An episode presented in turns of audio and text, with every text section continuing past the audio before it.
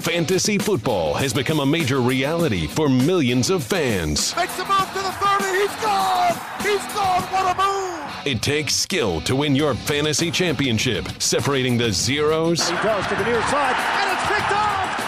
Intercepted. From the fantasy heroes. Down the middle, it's caught over the shoulder in the end zone. Buckle up your chin strap for the Fantasy Fix. Always a pleasure to talk fantasy football with our great friend Michael Harmon from SwollenDome.com. Mike, let's take you back to last night. Saints lost, but there were some decent fantasy performances. We know about Michael Thomas. Who is Tommy Lee Lewis? And you know I want to say, goodness gracious, great balls of fire. You had to get that in along the way, of course. So, you know, I, I think that was the number one searched uh, item last night. Everybody said, hey, someone found the end zone. Well, 10 receptions, 116 yards, and that touchdown on the year. Not exactly a guy folks are. Uh, and certainly one that I think he had a lot of fist shaking, saying that's a wasted touchdown in fantasy land, except for Drew Brees owners, who then got dinged the two points for the inexplicable interception uh, as everybody lost their minds in the final min- minutes of that game. Mike, give me the value of Carr and the receivers of the Raiders without Amari Cooper. Amari Cooper out again. Well, the fact that Peters, uh, you know, got himself suspended. I don't know how you're fighting for a divisional crown, and you say, "Hey, best defender." I know you were an idiot last week, but you don't get to play uh, in a divisional matchup. Which, What's that uh, tell you? That tells you Andy Reid's got a lot of job security. it seems like everything. exactly. You know what? I'm going to do something crazy and go over the top. Uh, Derek Carr, top end number two at best this week.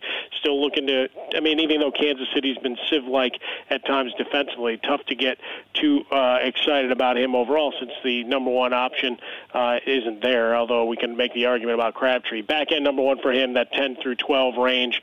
Uh, you want to go a little deeper in, in the sleeper pool, then perhaps we look at Cordarrelle Patterson, but that's waiting uh, a lot deeper than I think we want to in these either final week of the regular season or the first week of fantasy playoffs. Mike, I have some tweets for you. Your favorite column A, column B, column C. Let's start Yeah, with McKinnon, CJ Anderson, Alex Collins. Pick one flex spot PPR league.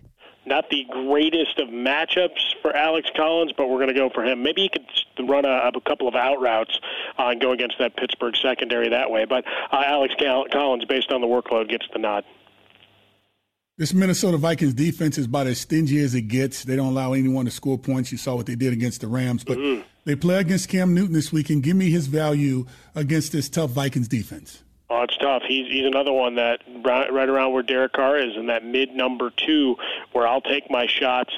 You know, even even with the outside pressure of say the the Denver cornerbacks, that McCown will have a better day. That Mariota, uh, despite his fantasy irrelevance much of the year, uh, I think I'll feel more secure with him. With Cam, I think the only real uh, upside that we're looking for is if he takes off and runs in this particular matchup. You've got uh, Olsen still banged up. You've got Funchess banged up. You've, you've got a lot of question marks in terms of the receiving corps. So, uh, difficult matchup against Minnesota. Fantasy Fix, Michael Harmon, SwollenDome.com. Mike, I have another one for you. This time a quartet, but you get to pick two.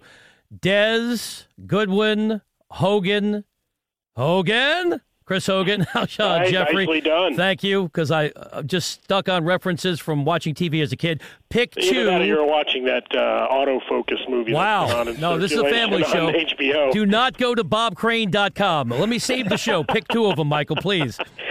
Who was the fourth guy?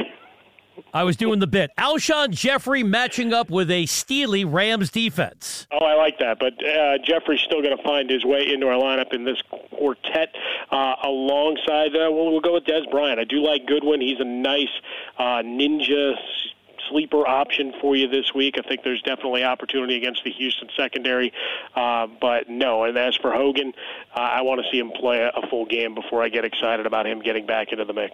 We've had an opportunity to see Brett Hundley uh, improve. Let's just say improve. But Right. they visit this Green Bay offense visits this this Greg. What is it? This Gregg Williams stingy uh, Browns defense. Give me your take on how he'll play.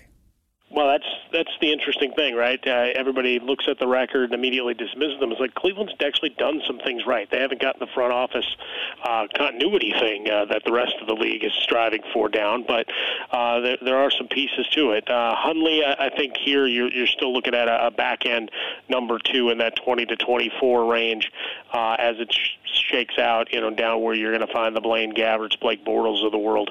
Uh, maybe a little bit in terms of the rushing attack that he'll, he'll be able to give you uh, a couple of points there, but we can't bank on a, on a repeat stellar performance out of him. It was it was a nice one-time throw with Adams and others rising up, but I think this is more done on the ground this week uh, with Jones uh, and with Williams. Talking fantasy football, Michael Harmon, SwollenDome.com. Mike, you're the expert, so I need you to walk us through the logic of how you approach Cam Newton. From a casual fan's perspective, I'm thinking, all right, it's Cam. He's going to get you points with his legs as well. Still, it's all about matchups, and you know what he has failed to do when he's faced a Mike Zimmer defense in the past, right? Well, that's just it. Is you know we we look at him uh, on the whole, and and the some of the great performances have come in, in outlier spots, but this isn't one where you, you can go with a big vote of confidence here in week one of the fantasy playoffs. I mean, that's for sure. You're not getting the consistency in terms of the passing yards. You got four of the last five. He's under 200 yards, only one over 250 in his last seven starts. Uh, and then along the way, you've only had two multi touchdown games. It's just too hard uh, to, to look at him overall. And, and even if the numbers for the season stat, and this is where it gets deceiving. Even if you go through and you look at fantasy scoring at the position, he's still number five on the strength of the 515 rushing yards. But if we parse down game for game, there's three or four big games and a lot of duds mixed therein. So uh, I'm staying away this week. I'm going to go find another option we all know teams that have to travel very far don't always fare well when it comes down to playing certain games, particularly when you go from the East Coast, from the West Coast to the East Coast. That's Seattle traveling to Jacksonville. Give me your expectation for Russell Wilson and Doug Baldwin against this tough defense, better known as Sacksville. Good secondary. We're still waiting to see whether Ramsey's going to be available or not, but for Russell Wilson, again, making some plays with his legs uh, and starting to get a little bit of balance with the run game with McKissic and with with Mike Davis back in the mix. Uh, he comes in in that eight to ten range behind, uh, well, would have been Matt Ryan before last night's uh, curiosity, uh, Roethlisberger against Baltimore, etc. When we look at Doug Baldwin, uh, he's been fairly consistent, but for this week, we're going to slide him down into that 20 to 23 range. Uh, again, looking at those individual matchups on the outside, but red zone targets, and that's where you're putting your hanging your hat on if you're really endorsing him. Uh, he's too good, too many targets to sit in a title chasing kind of atmosphere, but certainly not the the matchup you're hoping to see come fantasy playoffs. And for that matter, we got a lot of those this week. Some good games for the NFL fan to sit back and and pop a beverage and, and have some nice snacks. But from a fantasy perspective, going to be a lot of nervous people with uh, their fictional um, ducats on the line. Fictional, thank you, because we know it's only for entertainment Completely purposes. entertainment purposes only. Buddy. Fictional, fictional debits and credits. That's right. Finally, There's Mike. else. You could you could still mock your your friends Oh, and yeah. family. I mean that's that's real. There's no imaginary way about that. Nothing says the holidays like ruining a friendship over fantasy football. Finally, because you're a Like pop it's never been done before. Culture maven. Long tradition. Here, Somehow here's your yesterday during our fantasy analysis, I brought up the Big Lebowski, and I could tell because Kordell and I Skype. We're not in the same studio. Kordell was not familiar with the greatness of the movie. I tried to lay it out. Oh, boy. You're smarter and more articulate than me. Tell my man Kordell he's got to check out the Big Lebowski sometime in the not too distant future. Kordell, this will change your life forever. I mean, this is really what it comes down to. Jeff right. Bridges just turned Lebowski? 68 the other day. I mean, John Goodman, is this your homework?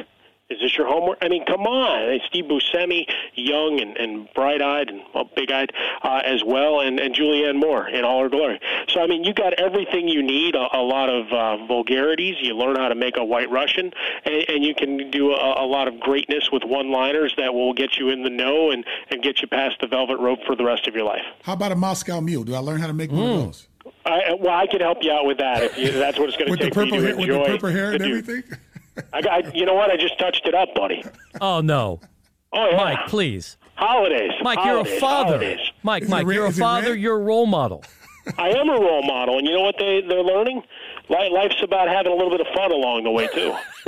okay. You know, you kick kick some tail in the workplace, keep grinding, but at the same time, you can have a laugh too. It's just hair, buddy. Okay. Well, the good thing is you work at night, so my former boss won't say, "My man, what's with the purple hair, Oh, my man? This is a workplace." it. He's like, I don't know what's going on with you, um, but you know, it's it's it's a look. Okay. Well, he's got his own problems. Michael, happy holidays. We'll chat with you next week as they take a shot of the former boss.